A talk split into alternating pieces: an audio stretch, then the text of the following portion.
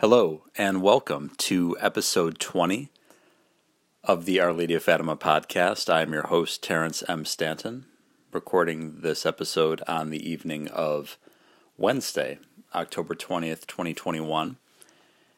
Today is the 14th day in petition, the sorrowful mysteries of our 54 day Rosary Novena. And our intention is for the consecration of Russia to the Immaculate Heart of Mary by the Pope and all the Catholic bishops of the world in the manner requested by Our Lady of Fatima, which will end these chastisements, prevent greater chastisements, and result in the conversion of Russia to the Catholic faith and a period of world peace. I unite this rosary with all the rosaries offered for the same intention. Please keep praying that rosary every single day speaking especially to any men who are listening, lead your families, lead your wives, lead your children, any grandparents in the audience, lead your grandkids in the rosary. It is the prayer of the gospel. Our Lady absolutely loves it when we pray her rosary. It's the only thing she mentioned in every single one of the apparitions to the little shepherds at Fatima in 1917. Pray that rosary every single day. And you will see blessings galore. We're going to continue. This will be the last article from the summer 2021 edition of the Fatima Crusader.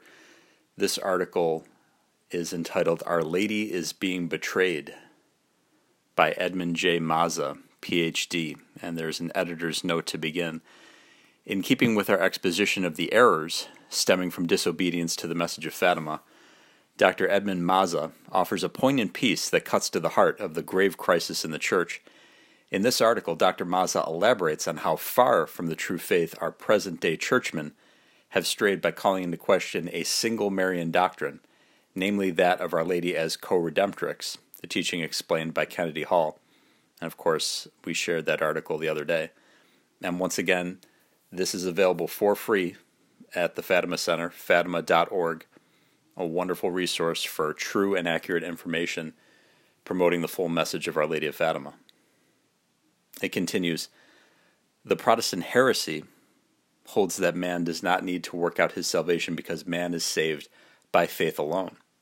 The modernist heresy holds that hell is empty and that all go to heaven regardless of their religion or actions a worse error, in which good works are again irrelevant.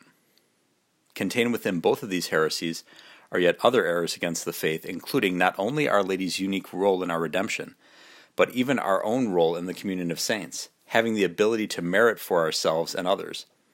The Fatima children were wonderful witnesses to Catholic truth by their willingness to make sacrifices for the conversion and salvation of sinners. May we be inspired by the truths that Dr. Mazza shares with us and take more seriously the call to penance. The secret's still silenced. The third part of the message that Our Lady entrusted to the shepherd children of Fatima remains secret to this day. Our Lady asked for it to be revealed in 1960, but John the 23rd had a communique published on February 8th of that year in which he stated that the Church does not wish to take on the responsibility of guaranteeing the truthfulness of the words that the three shepherd children said the Virgin Mary spoke to them. It would seem closer to the truth, however, if Pope John XXIII had admitted that he did not want to take on the responsibility of guaranteeing that he would steer the Church in the direction of the truth in an age of modernism. But why should he have been reluctant to do so? The Virgin Mary is, after all, the Stella Maris, star of the sea. She is thus ideally suited to help the Church successfully navigate the stormy sea of our modern age. As if true to his word, however, the Pope charted precisely the opposite course. He continued, We feel that we must disagree with these prophets of doom, who are always forecasting worse disasters, as though the end of the world were at hand. This scandalous statement, belittling the Virgin's apocalyptic warnings at Fatima, on the feast of Mary's maternity no less, was the keynote on which he chose to inaugurate not only the Second Vatican Council, but also the entire new era of the conciliar church. Six soul ravaged decades later, Pope Francis, Jorge Bergoglio, now stands in Pope John's footsteps and seemingly celebrates the triumph of modernism over Catholicism with continued disobedience to Our Lady. This year, the day before the Feast of the Annunciation, he declared that Christ entrusted the entire church and all the faithful to Mary, but as a mother, not as a goddess, not as a co redemptrix, as a mother, he, Christ, is the only Redeemer. They, Marian titles, are expressions of love, like a son to the mother. Sometimes exaggerated, but we know love always makes us do exaggerated things. Love sickness. Notice well how his statement falls into the common logical fallacy known as the straw man argument. His parallel sentences equate goddess with co redemptrix. All Catholics know Our Lady is not a goddess. The error is then, excuse me, the error is to then surmise, oh, she can't be co redemptrix either. Yet those two issues are wholly unrelated, as the doctrine of co redemptrix never claims Mary is a goddess. This method of argumentation is a common modernist ploy. Be on guard against it. The next tactic is likewise right out of the modernist playbook the ad hominem attack, an appeal to emotion. His words indicate that pious Catholics are lovesick and therefore prone to exaggerate. He belittles true piety and presumes an air of rationalistic superiority. How much of our glorious Catholic faith has been destroyed this way? Our Lady has been betrayed. Might we ask, Holy Father, dost thou betray the mother of the Son of Man with a kiss? This tendency to denigrate Our Lady, most recently, through the denial of her role as co redemptrix, is part and parcel of the apostasy which the Holy Virgin warned us about in the third secret. To describe this phenomenon, Archbishop Vigano has used the term anti church, not unlike Bishop Fulton Sheen, who spoke of the ape of the church. Since 1960, the anti church elements have strenuously prevented the establishment of true devotion to the Immaculate Heart of Mary, most specifically by failing to consecrate Russia to the Immaculate Heart and to properly promote the First Saturday devotion. Our Lady told the children of Fatima, Jesus wants to establish in the world devotion to my Immaculate Heart. To whoever embraces this devotion, I promise salvation. My Immaculate Heart will be your refuge and the way that will lead you to God. Our pastors have largely neglected this call. Pope Francis lectures faithful Catholics that Christ is the only Redeemer. It is ironic that he is suddenly so solicitous to correct our understanding of the faith, especially if we consider the litany of errors that he himself has proposed in the 3,000 days of his office. We have seen innumerable perversions of sound doctrine promulgated from the highest offices in the Church. If the Holy Father is worried about love sickness, I ask, what type of sickness is present in Rome? In order that a demon idol, a South American pagan earth goddess, be paraded about. There is a sickness in Rome, to be sure, but it is not because there is too much love for Mary. Our Lady says in her Magnificat, My soul doth magnify the Lord. It is not an exaggeration of our love for the Blessed Mother to consider her as co redemptrix. No, it is a biblical truth that the more we seek the company of our Mother in heaven, the more we will see the King of Kings magnified. Scripture and tradition on co redemption. Alongside the doctrine of Our Lady as co redemptrix, we also find in Scripture and tradition that each member of the body of Christ must cooperate with Christ in his own redemption. Let us look first to the very words of our Lord. Amen, amen, I say to you, he that believeth in me, the works that I do, he also shall do, and greater than these shall he do. John 14:12. Christ's followers will do greater works than Christ. To untrained ears, is there anything that could smack of greater blasphemy than to suggest that followers of Christ could partake in the works of Christ? Yet we have these words directly from the lips of the Son of Man himself. How to understand this hard saying? St. Augustine, the greatest doctor of the first millennium of the Church, writes He that believes in me, the works that I do, shall he do also. I do them first, and he shall do them afterwards. For I do such works that he may do them also. And what are the works? But the making of a righteous man out of an ungodly one? Greater works also than these shall he do. who with Christ working in him is a co worker in his own eternal salvation and justification. And it is assuredly something less to preach the words of righteousness, which he did apart from us, than to justify the ungodly, which he does in such a way in us that we also are doing it ourselves. Every baptized member of Christ's body is a co worker in his own eternal salvation and justification. We might even say a type of co redeemer. And this fact that our participating through good works is essential to our redemption is a dogmatic teaching upheld by the Council of Trent against the Protestant heresies of Luther and Calvin. If anyone says that the justified person, by the good works which he performs through the grace of God and the merit of Jesus Christ, whose living member he is, does not truly merit increase of grace, eternal life, and the attainment of that eternal life, let him be anathema. Council of Trent, Canon 32.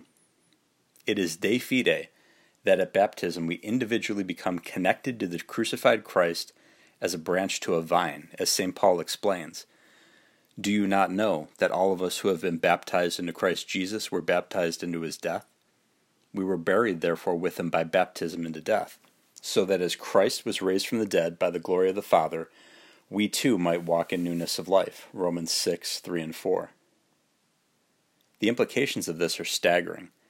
St. Thomas Aquinas, the greatest doctor of the second millennium of the Church, tells us by baptism we are incorporated into the passion and death of Christ. As St. Paul says, if we be dead with Christ, we believe that we shall live also together with Christ. From which it is clear that the passion of Christ is communicated to the baptized as a remedy, as if he himself had suffered and died. Jesus' work on Calvary is considered, in the eyes of his Father, to be ours to such an extent that we may claim rightful credit to it as our own work, just as much as if we had accomplished it ourselves. For indeed, although we are the mystical body and not the physical one, it is one and the same head, our Lord and Savior Jesus Christ, who carried out the deed.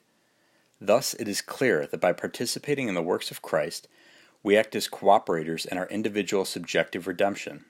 To deny the title co redeemer to any of us is akin to denying with Luther and Calvin that we are literally members of his body. It is also akin to denying that we, however mysteriously, make up in our own bodies what is wanting in Christ's sufferings for our redemption. This too might sound heretical to untrained ears, but it is the infallible Holy Ghost who, through St. Paul, proclaims this truth. Now I rejoice in my sufferings for your sake and in my flesh I complete what is lacking in Christ's afflictions for the sake of his body that is the church. Colossians 1:24. To deny that Mary is the co-redemptrix is to commit a graver mistake still, since unlike us, she was assigned by divine providence to be actually present at Calvary and to suffer alongside her son in the joint offering by which the human race was objectively redeemed. Mary's repeated urgings at Fatima for prayer penance, and reparation are meaningless without the doctrine of Our Lady as co redemptrix and of our own meritorious works. Our Lady, do you wish to offer yourselves to God, to endure all the sufferings that He may be pleased to send you, as both an act of reparation for the sins with which He is offended and an act of supplication for the conversion of sinners? Lucia, yes, we do. Our Lady, well then, you will have much to suffer, but the grace of God will be your comfort. First apparition of Our Lady of Fatima, May 13, 1917.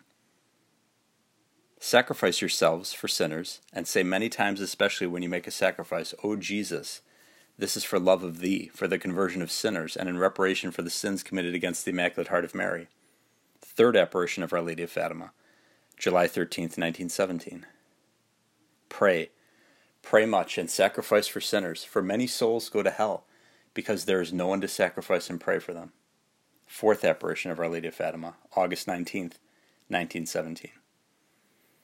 Penance, penance, penance. Along with grave disobedience of our Blessed Mother, at the heart of the great apostasy, excuse me, it should say, along with grave disobedience to our Blessed Mother, at the heart of the great apostasy of the last 60 years has been the eradication of the notion of individual sacrifices offered in co redemption for the conversion of sinners.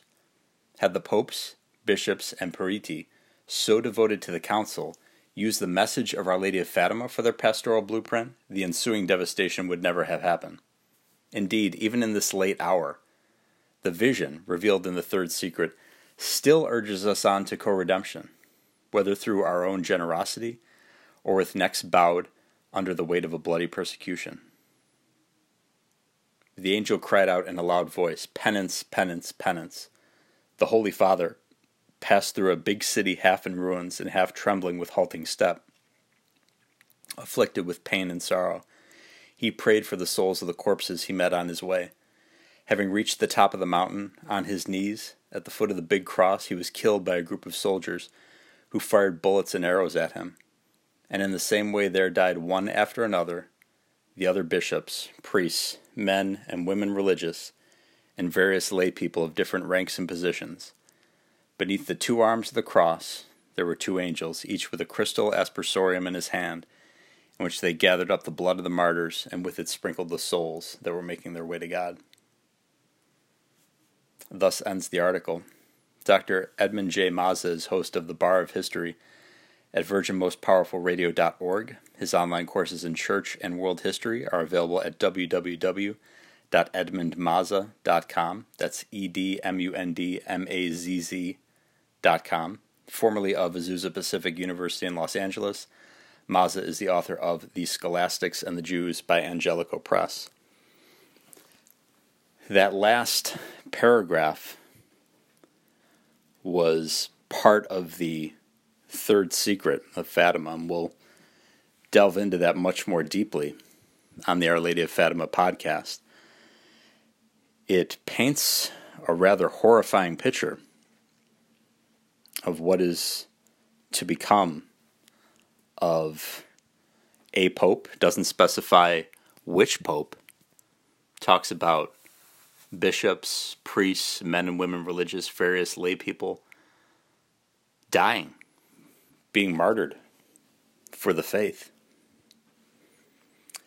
That's how serious this message is. The importance of penance, the importance of praying the rosary every day, the importance of doing the first Saturday devotions. We all have our part to play. We're all a part of the mystical body of Christ.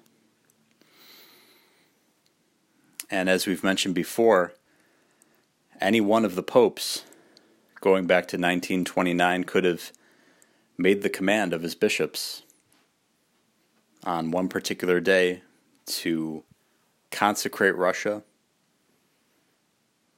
altogether to the Immaculate Heart of the Blessed Virgin Mary. That didn't happen. But we have our part to play. We're not, most of us are not bishops. If there are any bishops listening, God love you. We're praying for you. But the laity have their part to play as well. Everyone can pray the rosary every day. We can share it with our Protestant and Orthodox friends. You want to talk about true ecumenism, encouraging your non Catholic friends to convert to the one true faith. That's the lasso, if you will, where the Blessed Virgin Mary is going to bring them into the church. Pray the rosary with your non Catholic friends.